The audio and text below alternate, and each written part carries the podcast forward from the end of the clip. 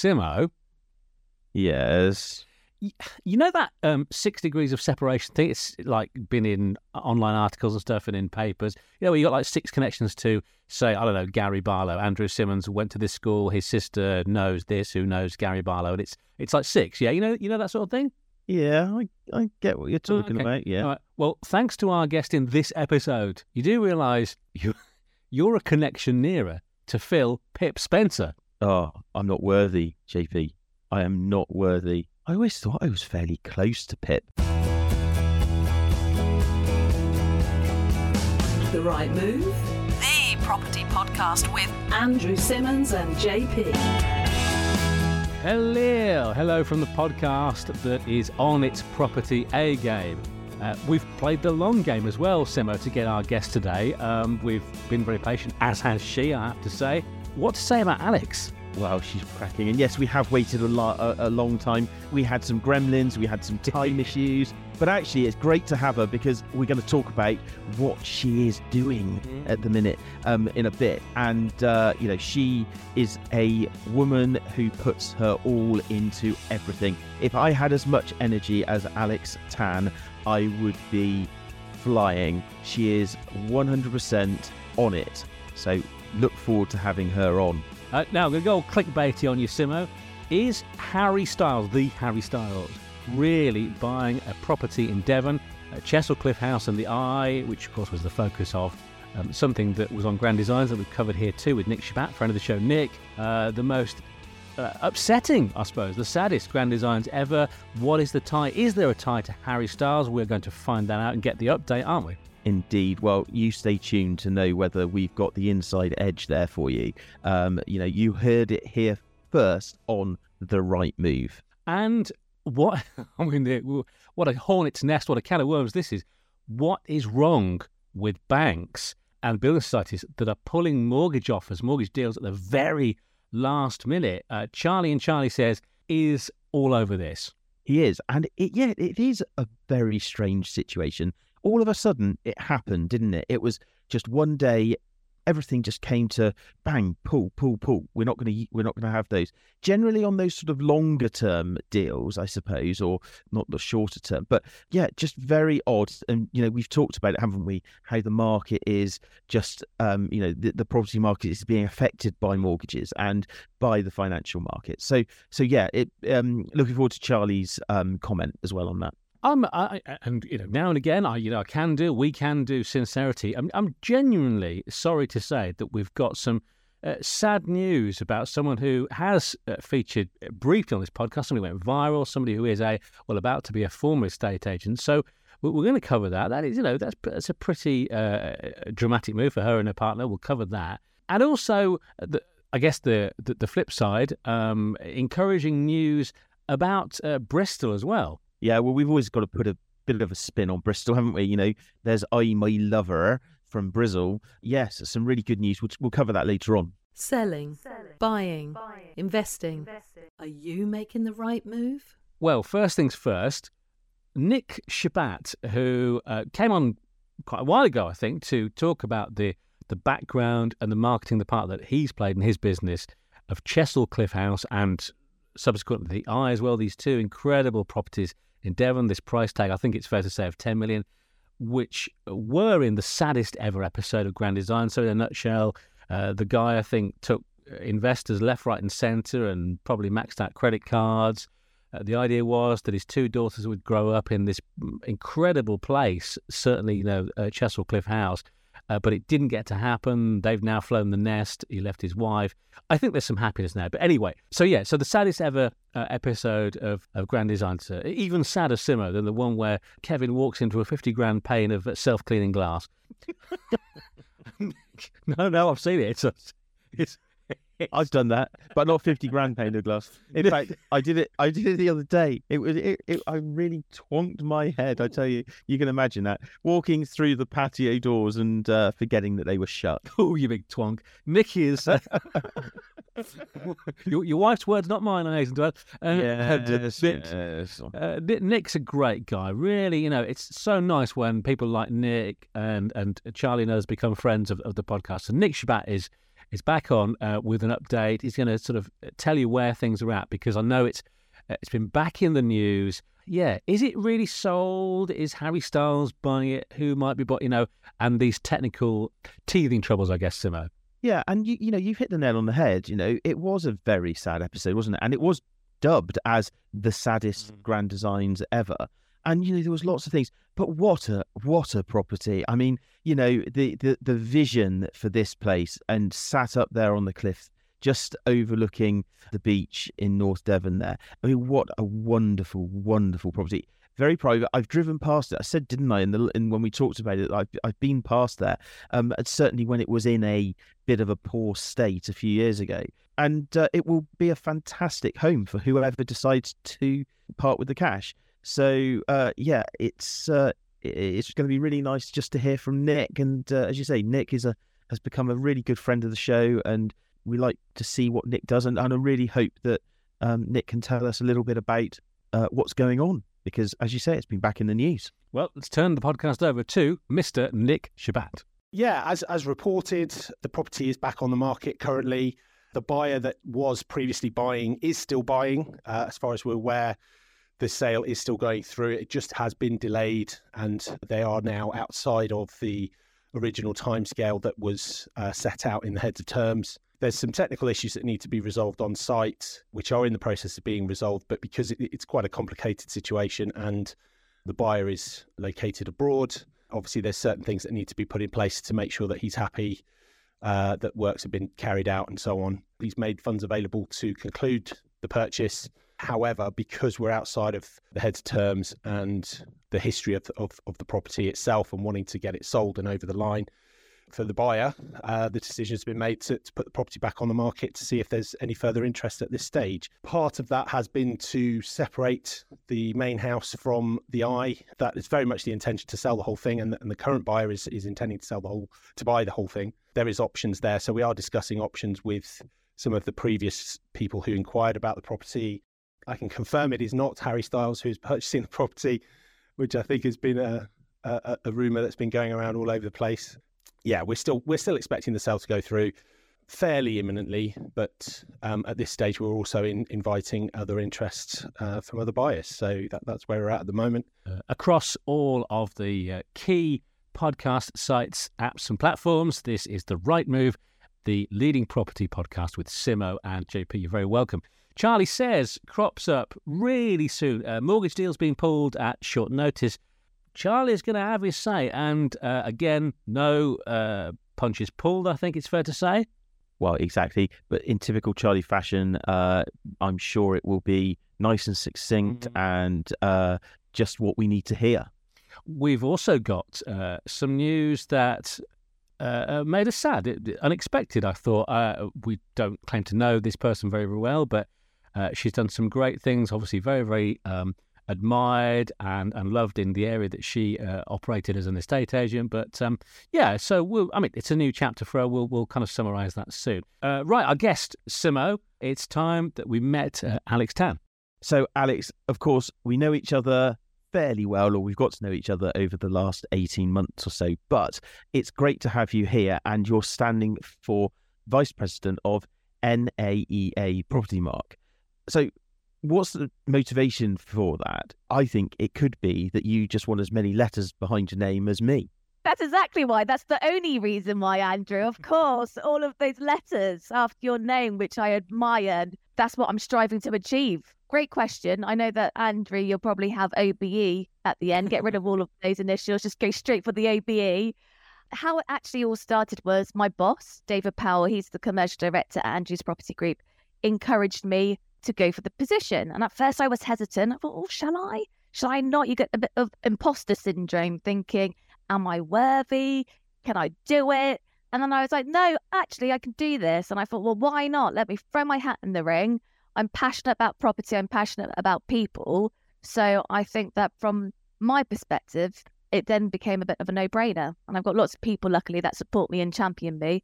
So I was like, yeah, let's go for it. Let's do it. There's such a momentum building as well, because ultimately part of, of campaigning means extra visibility on, on social media, more posting. I mean, how on earth do you make the time for it? Have you got a campaign manager? Me, myself, and I. That's exactly it. I do love a bit of social media. I think it's really good to have a 360 view of everything as well. So that's something that I am very dedicated to, to be able to get the Andrews brand out there, my own personal brand as well, and just to show what happens on a day to day basis. And I think that for me, I really do enjoy putting posts together. So I do a lot of that in my downtime because my my job is very demanding.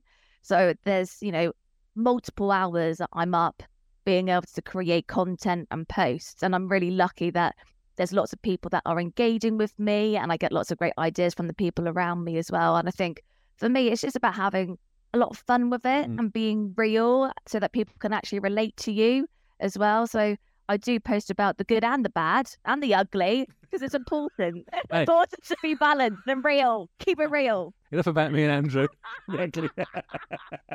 You guys are the good guys. Don't you worry.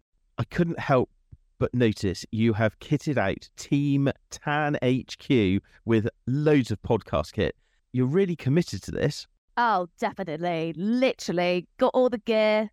Um, and I think that's been totally committed to it. But I do think it's something that everybody should experience. And I think that if in doubt, just go for it. And if you're going to go for it, I think just don't hold back. That would probably be my recommendation to people because not everybody's going to like you. Not everybody's going to like your content. You might even get trolls. But the thing is, just do you. But I think from my perspective, I've had some really amazing messages and there's so many people that are really supportive that I feel that I know even though I haven't physically met them. I think that is the power of social media and I found that through the campaign as well. I think that's the thing, isn't it? Literally having selfie sticks, microphones, ring lights, everything and anything just to be able to up your game is it started at very basic levels, just being able to take I mean, I do everything on my phone, but it has been very base level and then being able to use certain apps and video editing and it's something that I actually really genuinely enjoy but it's great to be able to boost the profile of myself and of Andrews so for me you can definitely see the difference but it again it takes time and it takes practice and you, you just ha- have to be consistent with it all as well Yeah, of course. Is there an Alexandra Tan manifesto in the sense that there's certain stuff you'd like to see done?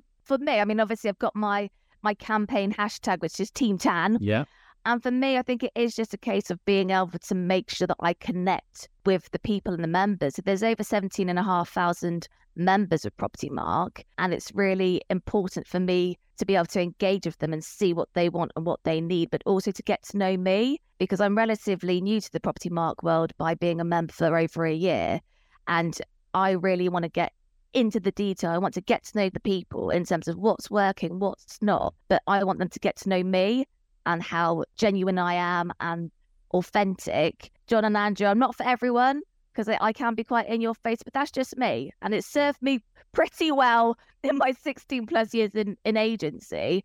But I would just say that I would want to be approachable and people to be able to reach out to me because I am all about collaboration. Mm. I never claim to have the best ideas in the room, but I definitely surround myself with amazing people and talented people that I enjoy working with and to be able to achieve that end goal together, but in a collaborative culture. So that's that's me inside out. I'm so glad you mentioned Propertymark. You, you know, you're obviously big mates with Phil Spencer now, but to the end user, the general public, what does Propertymark actually mean? I think credibility, mm. which is which is so key and crucial in our industry because there are so many people that have su- it has such a bad reputation in the main. I think actually as time and the years have gone by, I think we're a bit more respected in the world of property. If you're working with a Propertymark agent, you know that they're qualified, you know that they are above and beyond what the law requires because you don't need to have qualifications. You don't need to have a license to, to work in the estate agency world. You could just go and set up tomorrow. Whereas everybody that's a part of Propertymark, they have to have those qualifications. Mm. There's so many different tools that people aren't even aware of as a business owner or a corporate company by way of a helpline, for example, when you're looking at compliance issues and doing the right thing. And there's so many tools. You mentioned Phil Spencer earlier. You know, we've got a lot of work and an amazing connection with him. He's trusted, isn't he? Look, mm. look at him. You would want to sell your house with him. You work with him. And that's what you want to be able to try and manifest across the piece. And there's there is so much. And I think for me, just being able to get into the detail to make sure that everybody is aware of what Propertymark does and how instrumental it is for the customer, but also its members as well. We're going to rewind a little bit, actually. Agents Together, for which you're a mentor, aren't you, Alex? Yeah. Did you always have that desire to, to be one, to be a mentor? And, and, and where did that stem from? Oh, well, from me, from Agents Together is absolutely incredible. And can you believe that the concept is that it's free? Anybody within property can approach um, Sam Offey, who is an absolute legend. He's incredible. And he will match you with somebody that you can help. So there's a series of questions. So there's a really great structure in place to be able to match you accordingly. So I started as a mentee, which I think was really important to go through that process in terms of what that looked like from the other side before becoming a mentor. So I was really mindful that I wanted to make sure that I would do it justice because I've got so much out of being a part of Agents Together and I um I champion it massively. So I was fortunate enough to have my first mentor, which was Kenny Bruce, which is mm. another absolute hero and legend of mine. And that was just such a remarkable experience to be able to speak with Kenny, get his insight, because he's a phenomenal leader. So there's a certain duration that you have your mentorship. And I thought, I want more, I want more, just because I'm greedy like that. So now I have Verona Frankish, who is a total queen. And I again feel so blessed to have yet again another sensational mentor in my life and just so inspirational in terms of her and the work that she's doing. So, obviously, being C- CEO of Yopa, not only being an amazing business person, but also a woman and a trailblazer leading the way for everybody in the property world, but just again, anybody in business. So she, I'm a massive advocate of everything that she's doing, and she has been so helpful to me and guiding me. Um, so that was has been absolutely amazing. And then I have my own mentee now, and I just absolutely adore speaking with her. And she and it's amazing because it's it's a two way experience. You get so much out of it as well, even though you are there to support and help your mentee.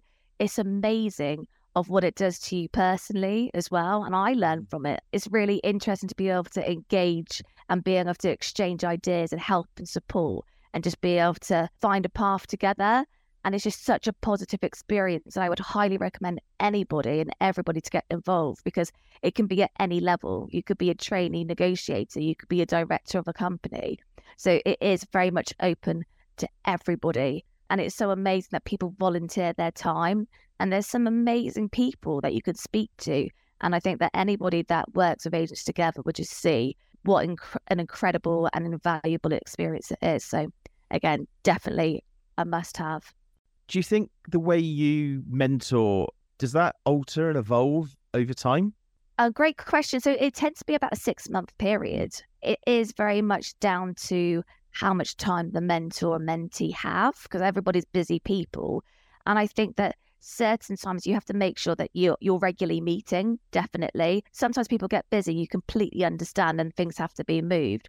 But I think you can just see you know those key components of what you want to work on so part of the questionnaire process you go through is highlighting what you want to achieve from a mentorship and what's important to you where's your growth areas or where do you want to develop what do you want advice on so you're it's very focused in terms of what you're looking to focus on but that can of course evolve through conversations and as time goes by that anything that crops up and i think that's the thing that you really build relationships and connections with people so you you kind of never want it to end as well. And I feel like that with my mentee at the moment. And I just really love to be able to have that support. And it's very nice to be outside of your organization bubble, if you like, talking to somebody from not a different sector, but from a different part of the business. So whether it be a different organization or they're doing their own thing, it's really nice to be outside the Andrews bubble sometimes to be able to share share your experiences in a, a different dimension. It's brilliant. I, I, I just want to uh, throw in a little bit of a curveball just to um, give you a sort of on the spot spontaneous question. Andrew said on the last episode of the podcast that if there was one thing that he could drop from estate agency, it would be uh, portals, or at least the cost of the portals. That's a good one. What about you? If someone said, uh, Alex, you, right? Look, you can get you got like one wish. You can get rid of one thing in this line of business. What would I get rid of? I, I really love Andrew's comment though about the costs of portals because it's extortionate and they do like dominate. What would I get rid of? I just think that probably just some people like attitudes. Yeah, yeah. I would say that that's probably and being able to work together and collaborate more. And I think that one of the stumbling blocks at the moment would be most definitely in the conveyancing world, and it can be a bit of a them and us culture, Yeah. shall we say, when we really do need to collaborate and work together more, rather than pointing the finger saying we're waiting on you or you you're waiting on us or us being able to phone them and be able to get certain updates. I mean, I think the the whole transaction between offer accepted to completion is so long winded. I know it's an ongoing issue anyway, but I think that, that that's something not to get rid of because we need it, but to have something in place. So, in addition to, rather than to get rid of, that would be my view that we need to be able to find something mm-hmm. to make sure that we can speed up transactions. Poor attitudes and a, sometimes a lack of collaboration can get in the sea, basically in the sea with it, Yes. Or the estuary. Thank you. Have You articulated that far better than me, Dom. Thank you. How can someone vote for you? So there is a link. So all members would have received an e- email from Mi-Voice, hmm. so M I dash voice, in which they click the link and go through. They would need to put their Propertymark membership number in. You could read all of the video statements, my priorities, what I'm looking to set out to achieve, and then it will give you the option to be able to vote for Alex Tan, and then you submit, and away we go. And that's it. You've done it. hashtag Team Tan. Hashtag Team Tad. Precisely. Speaking of which, uh, we've got, I'm hoping to be able to play it to you. We've got you a gift. By all means, if you really want to, you can run in your campaign to bolster to help boost your campaign. Then you should be able to hear this. Here we go. In the NAEA Propertymark elections, remember to tick the tan. For a vice president that gets stuff done, vote Alexandra Tan. Nobody has guested on more podcasts or posted as frequently on LinkedIn. Tick the tan and start the revolution in property. Keep an eye out for the Tan Van visiting your estate agency soon. The only choice for vice president. Hashtag Team Tan. Instant results, instant tan. There you go. Our special gift to you. Instant tan. That is just absolutely classic. Oh my gosh, I love it. I would be using that for sure. Right. Well, Oh, we'll, s- legend. we'll send it across and look forward to hearing it on LinkedIn. It has Bloody brilliant. It has been great. You know, we really appreciate the fact we've broken up your your sort of start of the day, your morning routine uh, to do this. So thanks for that, uh, and uh, best of luck It with was worth campaign. just for that. Well, there you go. At the end. There- yeah. Absolutely incredible. It was that crucial thirty seconds that was the clincher. Thank you so much, John and Andrew. Vote Team Tan. Yeah. Votes closed June 29th. Thanks so much, Alex. It's been amazing having you on, and we wish you the best of luck with your campaign.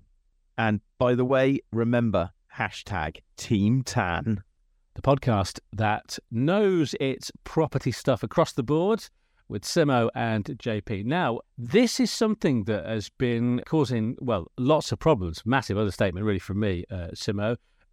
I haven't been on the receiving end, but lots of people have mortgage offers that look like one thing and then were pulled, you know, the rug pulled from under customers' clients and then reappraised. Yeah, well, you know, it's uh, it seems to be, and I think that's the mark. You know, we we have had a market recently uh, which has been turbulent. You know, I don't really don't really think the public have actually seen that. I was interviewed by Charlie on one of his live streams recently, and uh, and I likened vendors to goldfish, and vendors have this view that the last two years have been amazing. I mean, I've got one at the moment who wants us to sell their house, but they've got this opinion that the house is worth more because the market's been increasing. Yeah, but the market's been increasing and then it's hit a brick wall. So so I think yeah, absolutely it is all very led by that and and the banks are quite to blame in stopping things. But we did see some of these rates get better, didn't we, the last few weeks?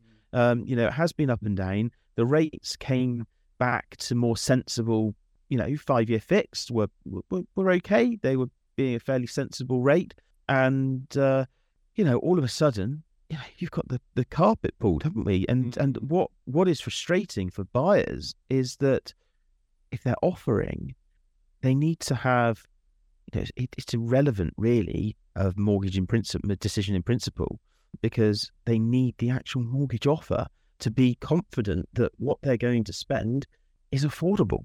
As we often say, uh, Charlie's very, you know, lucid, insightful about these things. I think this is no exception. I, I'm, I mean, I don't know about you, but I, I'm really interested to see. We'll get him on in a sec. I'm really interested to, to, to see where he points the finger of blame, of blame because it's like everything. You know, when there's a problem, th- there is the source of the problem. So I think Charlie may well be pointing that that Lamdin finger.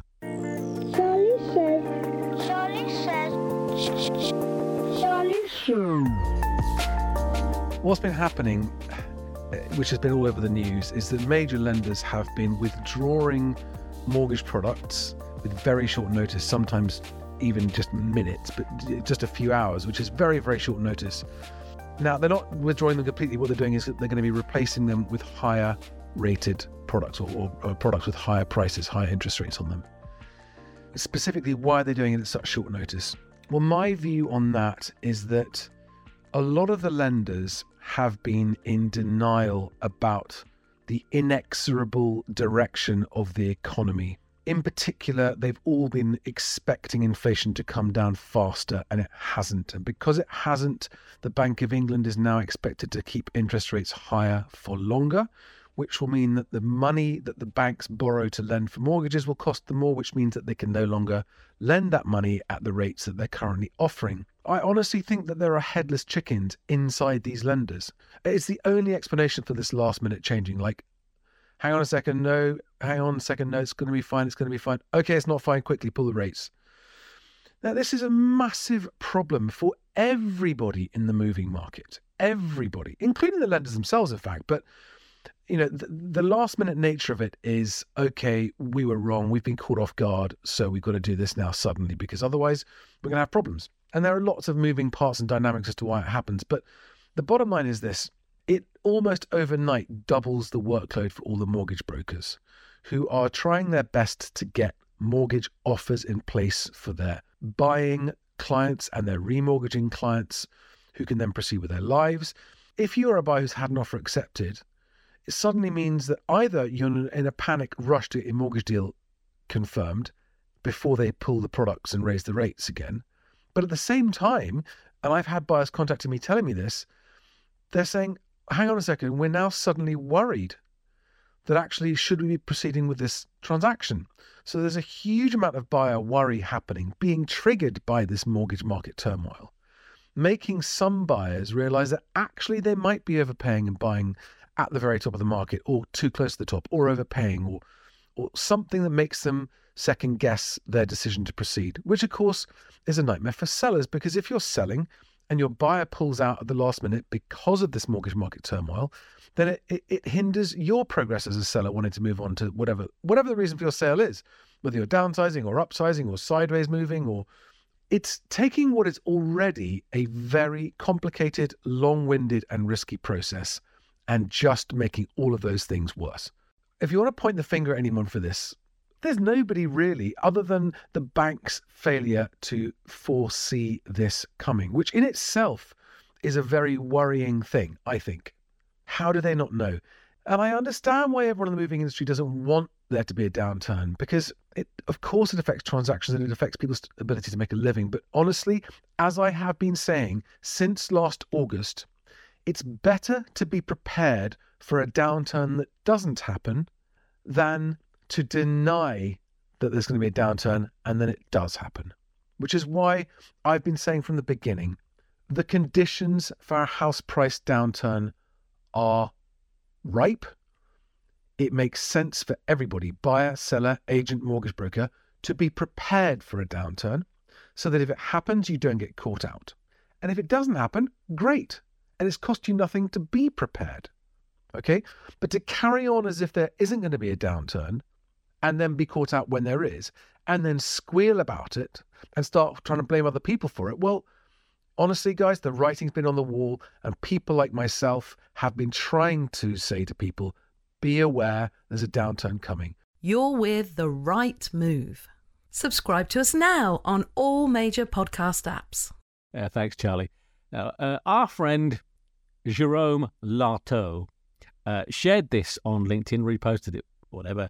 Uh, the news that the city of Bristol, pretty much slap bang in the centre of your patch, Simmo, will have the second highest growth in the UK over the next 10 years. Now, I mean, I've worked there twice. Uh, you've been there a lot longer. I'm not surprised by this. What about you? Yeah, I mean, of course, we're talking here of of growth of, of property, you know, general property, not necessarily residential, Mm. um, but but it has a knock on effect, of course, to, to, to the residential market. Um, and uh, you know, Bristol only second behind Manchester, and of course, Manchester's grown so rapidly over the last few years. Um, you know, we've seen that with the BBC moving everything out to to Manchester, and and, and Bristol is getting that now. Bristol, over my lifetime, Bristol has gone through peaks and troughs. You know, it no doubt about it. You know, it was there were times when I was growing up that Bristol was a grubby place to be in the centre. Um, but I think what's happened is university uh, improvements over the years. You know, the fact that the old Poly now UE that has become a quite a go-to uh, university, to be fair. Um, and um, you know, the, the the whole thing is trying to retain people and uh, you know those good quality employment opportunities within Bristol as well. Bristol is becoming very, from a residential perspective, it's becoming very city centre. You know, a bit like Birmingham's experience on the canals. You know, trendy loft apartments and things like that. Um, you know, we're getting big growth in the suburbs with um, you know lots of uh, housing estates that are being that are coming up. And I think actually, to be fair, a lot of what we're seeing around Bristol is being quite well designed these days.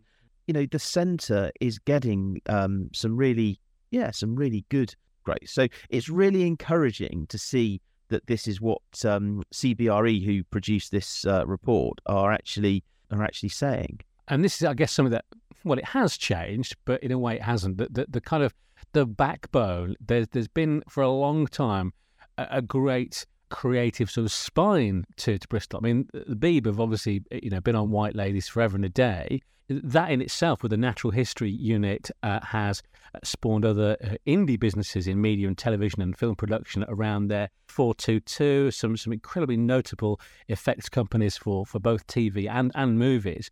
Uh, and, and down the paintwork. And of You've course, and of course, you've got Aardman as yeah, well. you know, in- fact, thought, how could I forget?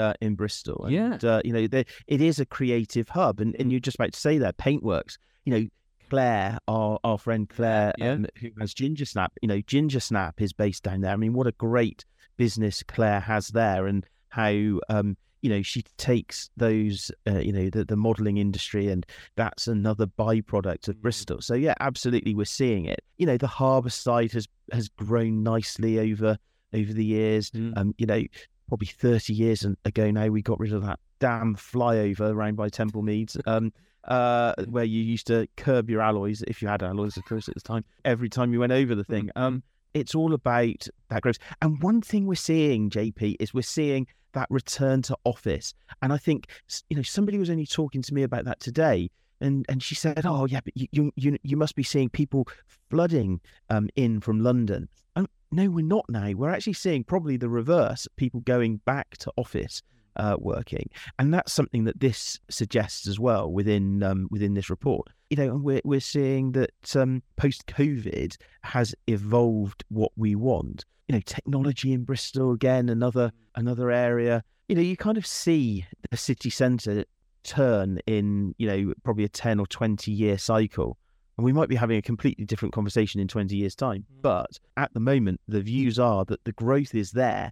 And that can only be beneficial for anyone around Bristol um, with a business or who, who are growing up. I mean, I, I think my kids are going to have a whale of a time over that that period. You know, as they grow into their teens and twenties. You know, I think it's I think it's going to be exciting. Yeah, it really is, and I just think it's. I mean, I, I remember the so the second, the, the last time that I, I worked in Bristol, and in the mid two thousands, uh, thanks to the likes of the University of Bristol and the University of West of England, there's this great sort of spin out feeling. There are some really immensely successful businesses and social enterprises that are still going today because that, that those two institutions kind of had their antenna up and supported, you know, and, and did all they could, and incubation, all that sort of stuff. Yeah, it, it's great to see that sustained. And I just think it has got so many different experiences that, that the vibrancy really is driving this, as you say. So it's, it's fantastic news.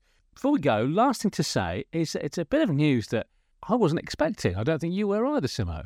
No, do you know when I um, opened up my um, estate agent today uh, on the sixth of June and read this article from uh, again another friend of the show, Mark Schoffman, Mm. uh, cracking articles that Mark does at the moment. I'm I'm really enjoying reading some of his uh, his stuff. Um, but anyway, that as an aside, um, uh, I opened this up and uh, and saw that uh, sadly Claire Casey, um, who we had on, uh, who ran a Keller Williams uh, uh, franchise um, called Just Knock, and um, she she was if do you remember she was the Mm. singing estate agent Yes, yeah. with our the never ending property. You know she has decided to pull the curtain down on their uh, estate agency career. Um, I'm very sad to to hear that. I'm re- very sad to hear anybody that bows out uh, in such a way.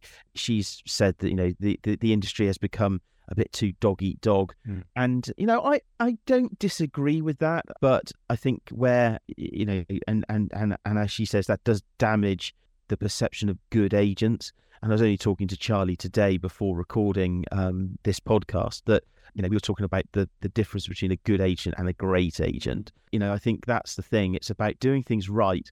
The problem is there are other agents out there who do discredit good agents, and um, you know I think Claire had a really good thing going. You know she was. Uh, you know, she told us when she came on, she was a an amdram. You know, she. Mm. well, in fact, I think she was a professional singer, if I'm right. Yeah, Yeah, she was a professional singer, and uh, you know how she wanted to mix that. And I think, you know what, she did a fantastic job. And I will say all along, well done, Claire, because I really do think you had some absolute balls to go and do what you did. And I'm very, very sad that she has decided to uh, to close down. I can tell you one thing: if she lived close to me, I'd be tapping her up to come and join me. The Simmo transfer market, yeah, genuinely, you know, hand on heart, uh, we wish Claire and her partner every success because, I mean, there's no doubt, there's no doubt whatsoever. You know, I, I don't know them well, but you can see that everything is done with sort of heart on sleeve. You know, it's it's all very authentic, all very genuine and committed. Just passionate Yeah. well. Uh, and and, yeah, she puts heart and soul into that stuff. So whatever she or you know both of them do next, uh, if it's a joint thing, good luck to them because it'll be brilliant, I'm sure. So we're all the very best, Claire. Simmo, we say thank you obviously to to Charlie, to Nic Chbat, and obviously to Alex Tan as well. Hashtag Team Tan. And uh, if there are any Propertymark members that are still listening at this stage in the podcast, which I, you know, I hope there might be, um, but if there are, you must go and use your vote and vote Team Tan. Simmo, uh, as always, been fantastic to uh, to catch up with you. And uh, until next time, sir. Yeah, 10 4 JP.